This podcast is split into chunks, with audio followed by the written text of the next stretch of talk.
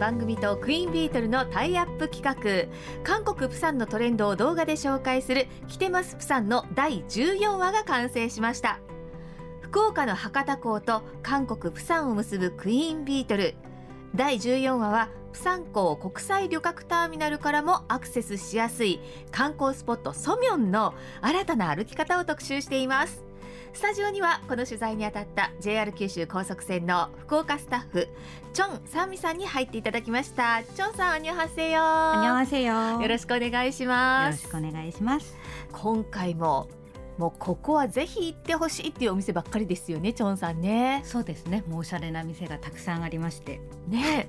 プサンに行ったらぜひ皆さんにも行っていただきたいんですがまずソミョンに行くにはプサン港の国際旅客ターミナルについてどういうふうに行くのが一番いいですかね？そうですね。プサン港からですとアクセスはいろいろ方法がありまして、うん、まずバスもターミナルのすぐ目の前から出発して約30分ほどでソミョンには到着できます、はい、あとは地下鉄、うん、その他タクシーもすぐ目の前で利用できるので、はい、ぜひご利用ください、はい、とてもアクセスしやすいところですよね。そうですね。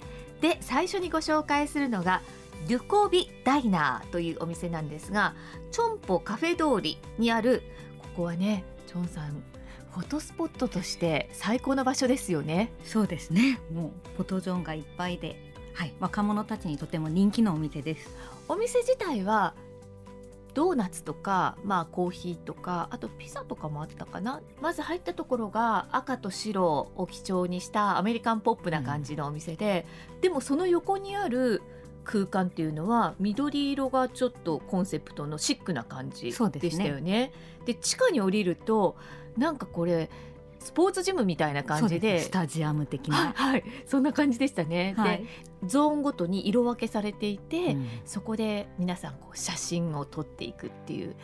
ハッシュタグがついたインスタを見ましたけれども皆さんかっこよく写真撮ってらっしゃいましたね。そうですね。もうそれぞれ決めポーズがあるような感じで、うん、はい、はい、一応あのスタイルとしてはアメリカのポップな今時のドラマ風で撮るのが流行ってるみたいです。なるほど。ぜひここに行ったらちょっと恥ずかしさを捨てて なりきって撮ってみてはいかがでしょうか。そ、ね,、こが一番大事だと思います。さあ続いて行ったのはリアクトというカフェなんですがここはソミョンの中でもそんなにまだオープンして時間が経ってないようなカフェですかね。そうですね割と新しい店でした、うん、はい。チョンさんはどうしてここを選んだんですか？今あのカフェ通り自体がいろいろあのバリエーション豊かなカフェが増えてますけれども今回はちょっとメニューにポイントを当てて、はい、他のカフェとメニューがあんまりこう被らないところ特徴のあるところを探しててこのカフェを選ぶことになりました。確かに結構特徴がありましたよね、はい、ここの名物は何でしょう？よもぎを使った飲み物そして食べ物がメインです。よもぎですよ。まあ日本で言うとよもぎ餅とかでよく食べますけれども、青々としたね。そうです、ね、あの色も生かしたジェラートですかね。クリーム？クリーム？確かにジェラート風の濃厚なクリームを使ってましたねうん、ねそれがエスプレッソに浮かべてあるんですよね。そうですね。このよもぎが入ったエスプレッソなんですけれども美味しかったですね。美味しいですね。あの苦味も効いててまたコーヒーとのバランスも意外と良くて、はい、はい、他では味わえない メニューでした。私最初聞いた時によもぎとエスプレッソ合うのかと思ったんですけど意外や意外。そうですねベストマッチでしたね。はい。そしてまたここいいお店でしたね、チョンさんね。そうですね。決してそういう理由で選んだわけではございませんが、素敵な方々がはい働いてらっしゃいましたね。そうですね。イケメン店員さんが多かったですよね。ねなかなかはい。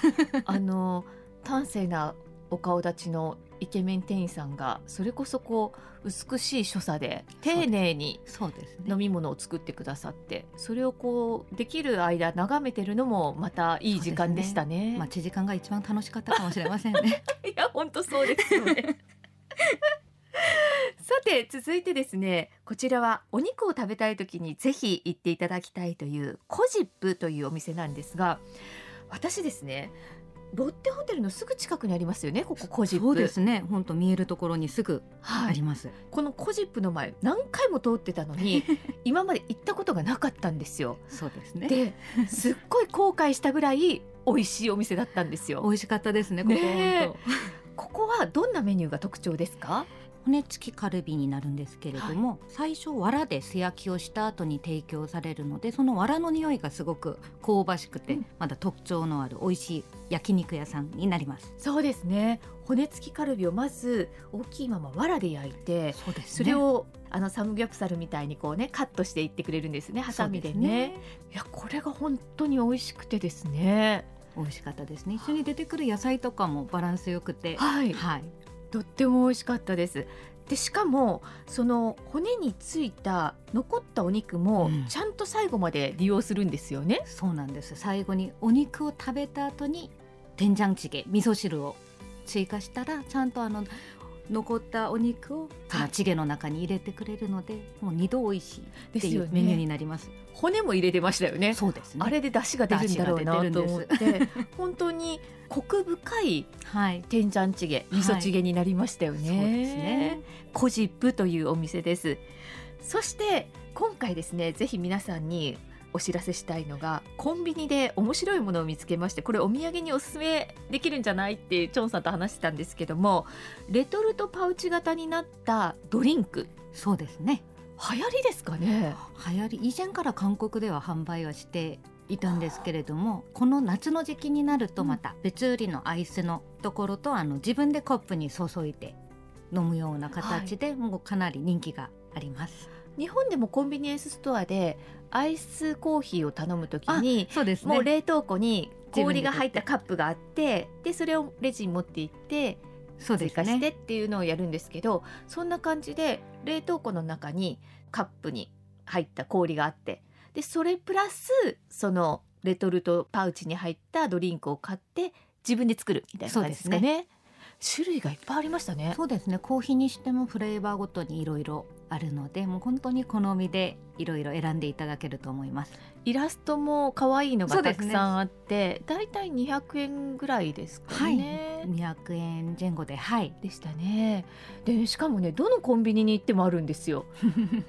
種類は違うんですけどね、ね、だからあ韓国では定番なんだと思ってで実際そのコンビニの外でそれを飲んでる方とかもいましたしね、はい、なんかとてもポピュラーな飲み物。ですよね、はい、そうですね。あとコンビニエンスストアではお土産におすすめのお菓子とかそれから今日本人の間でもすごく話題になってますけどトッピングがついたヨーグルトとかもね、はい、あの、ね、売ってますので、はい、ぜひ参考にしていただきたいと思います。はい。先日配信されました「キテマスプさん第14話」ぜひご覧いただきたいと思います。ここまでは JR 九州高速線福岡スタッフのチョンサンミさんでした。ありがとうございました。ありがとうございました。